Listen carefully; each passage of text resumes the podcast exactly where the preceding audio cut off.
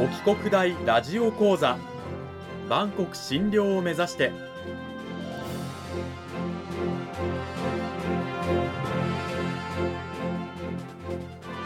番組タイトルにある万国診療とは世界の架け橋を意味する言葉です。この番組はアジアの十字路に位置するここ沖縄にある沖縄国際大学で日々どのような研究や教育が行われているのかを発信していく番組です。案内人はラジオ沖縄アナウンサー小橋川響が務めます。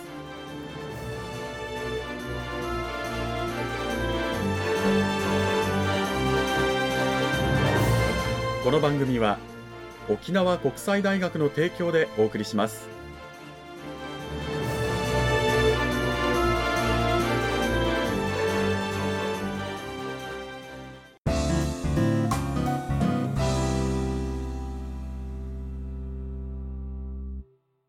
沖国大ラジオ講座今週からは2週にわたって沖縄国際大学総合文化学部社会文化学科の月野風子先生を迎えてお送りします。月野先生今週から2週間よろしくお願いしますよろしくお願いします。さあ内容に入っていく前にまずは月野先生先生の自己紹介をお願いします。はい。沖縄国際大学の総合文化学部社会文化学科に所属しております月野風子と申します。え昨年の9月に沖縄国際大学に来ると同時に沖縄に住み始めたので、えー、本当にまだ新参者です。専門としているのは移民の研究なんですが特にラテンアメリカアルゼンチンの沖縄移民について研究をしています、うん、沖縄国際大学ではスペイン語関係の科目のほかに留学準備をしている学生であるとかあと留学から帰ってきた学生さんたちと、スペイン語の他にもラテンアメリカの、文化スペインの文化こういったものを、学ぶ授業を担当しています。はいそんな月野先生をお迎えしてですね今週から2週にわたって講義タイトルは沖縄人の移動ラテンアメリカスペイン語となっておりますあのまず先生があの専門の研究領域がまた沖縄の移民研究それからラテンアメリカ地域の研究ということなんですけれどもそもそも先生ご出身はどちらなんでしょうか、えー、私の出身は東京です。はい、はい、あのね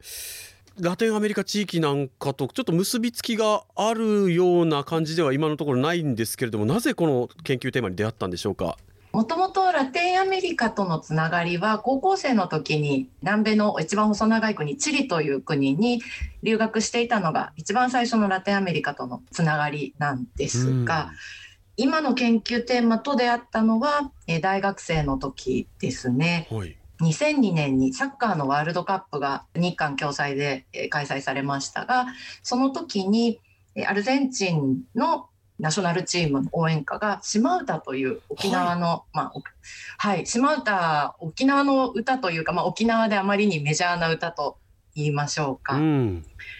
はい、あの沖縄音階を使ったあの曲ですよね、うん、あれがアルゼンチンチームの応援歌になっているっていうのを知ってで曲を聴いたら、えー、三振とかコーラスが聞こえてきてその三振とコーラスで参加していたのが、うん、アルゼンチンの、まあ、沖縄移民の指定だったということを知ったのが、うん、最初関心を持ったきっかけですね。はあなるほど。でそこから、まあ、いわゆるこう南米の移民といいますかラテンアメリカ地域のこう研究なんかにも進まれたということなんですけれども南米といえばやっぱりこう沖縄県出身の移民の方が非常に多いイメージなんですがその沖縄移民の歴史ラテンアメリカ地域にはどうなってるんでしょうか？はい、えー、沖縄移民の歴史は多分聞いてらっしゃる方とても詳しい方も多いんじゃないかなと思うんですけれども、えー、日本からの海外移民が始まったのは1868年というふうにまあ一般的にされています。ハワイへの移民が始まって、うん、でえ沖縄から移民が出ていったのはその後約30年ぐらいの時を経てえハワイへの移民沖縄から出ていくというのが最初ですね。うん、移民に、ま出ていった理由としては土地制度が変わったりあるいは移民指導者沖縄だと有名な移民指導者が何人かいますがそういう人の存在とか、うん、あとはまあ徴兵制をまあ避けるために大事な跡継ぎを、えー、兵隊に出さないようにということで移民に送ったりしたと。いろいろな理由から沖縄からたくさん移民が出ていきますね。確かにあのラテンアメリカ地域特にでも有名なのは南米だとブラジルですよね。最大のというイメージがありますが。そうですね、うん、そこからまあアルゼンチンであったりあるいはペルーとかにもね、はい、あの沖縄系の移民はいらっしゃいますけれどもなぜこう、はい、アルゼンチンに行ったんでしょうか？沖縄系の方移民は。えー、ブラジルやペルーへは直接、まあ、沖縄からも人々が渡っていくんですが、うん、アルゼンチンはちょっと、えー、違いまして、えー、1908年にまずブラジルへの第1回移民が始まります。うん、でこのブラジル移民の人たちが当初聞いていた労働条件であるとかあるいは、えコーヒーが思ったように実がつかなかったとか、まあ、いろいろな中で、え高知から逃げていくあるいは高知を出ていくということが起きます。はい、で高知を出ても当然すぐに沖縄や日本に帰れるわけではないので、うん、彼らはどうしたかというと次なる仕事を求めてまあ、港を目指すわけですね。で移民していく船の中やあるいは高知を出て移動していく中でアルゼンチンがま有望であるという情報をま得ていた人もいたようで、うん、えー、アルゼンチンを目指す人たちが増えていきます。なので、まあ、直接アルゼンチンに渡ったというよりはブラジルからの転住移動によって第1回目のアルゼンチン移民第1回目の、うん、最初のアルゼンチンへの移民が始まったというふうに言われますね。ということはこう夢や希望を抱いてブラジルに渡った県警の移民が思っていたのと違うじゃないかということでブラジルから飛び出してアルゼンチンにまあ居ついたということなんですね。はいおっしゃる通りですね。なんというか意外なこう移民の歴史なんですけれども、確か、でも南米への県警の移民、まあ多いイメージがありますけども他県の移民に比べてアルゼンチンでは実際どうなんでしょうか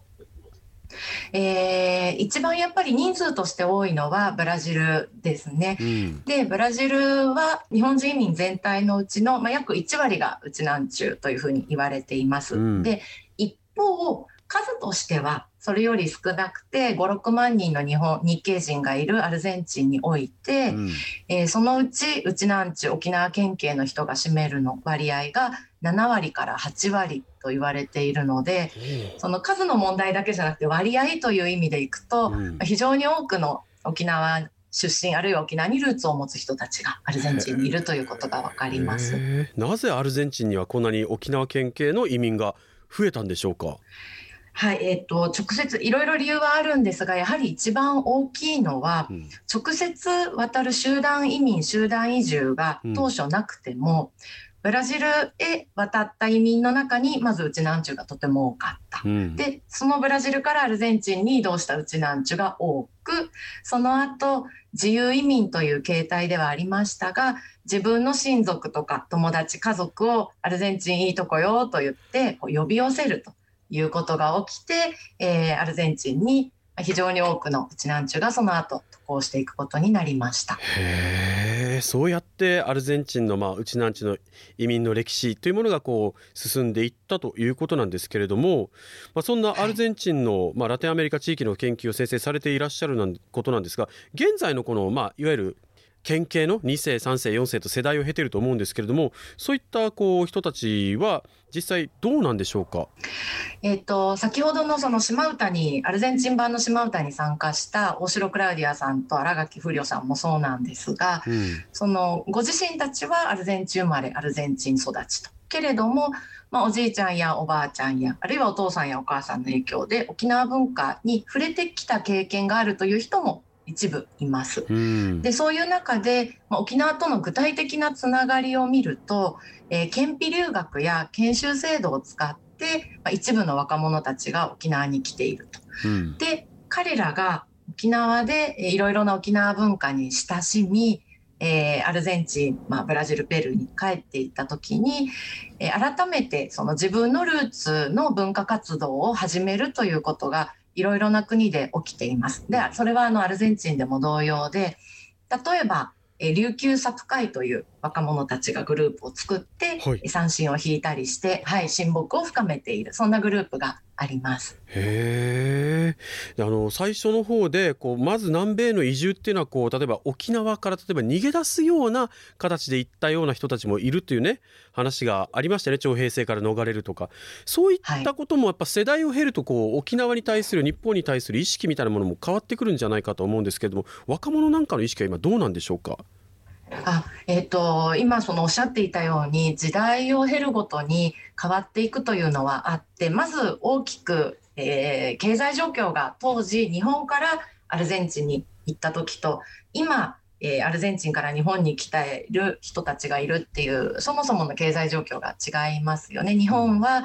えーまあ、大きな経済発展を遂げたわけなので日本に対するまあいいイメージあるいはお金が稼げる場所というイメージが一つにはある。で現にこう出稼ぎの人たちがラテンアメリカからたくさん日本に来たという歴史も80年代以降ありますね。でそういう中で今の若い子たちは、まあ、自分のルーツへの関心というものを持つと同時に、うん、え日本文化が世界的に、えー、アニメとか漫画が受け入れられたりとかあるいは沖縄のイメージが非常にこう、まあ、明るいものになっているのを見たりしながら、うん、若い人たちの中で日本や沖縄への関心というのが高まっているというのはあると思います。なるほど。世代を経るごとにやはりこういろんな意識の変革がまあポジティブになってきているということなんですね。さあ、えー、また来週もいろんな話を聞いていきたいと思いますが今週はこの辺りでお別れとなりそうですね、えー、月野先生今日はどうもありがとうございました。ありがとうございましたさあ今週はまずですねあのアルゼンチンへの沖縄移民の、まあ、スタートのお話から聞かせていただきましたけれどもそれを踏まえた上であの来週はどういったお話を先生してくださるんでしょうか？はい。1回目は割と、えー、最近のことを話しましたが、うん、えー、少し遡ってですね第二次世界大戦をめぐる移民社会について、えー、お話できたらなというふうに思っています。うん第二次大戦。その中で移民社会にもなんかこういろんなね波乱といいますか動乱といいますかありそうなイメージがあるんですがこの辺り詳しい内容はぜひ皆さん来週お聞きいただきたいなと思います。今週は沖縄国際大学総合文化学部社会文化学科の月野風子先生を迎えてお送りしました。先生来週も引き続きよろしくお願いします。よろしくお願いします。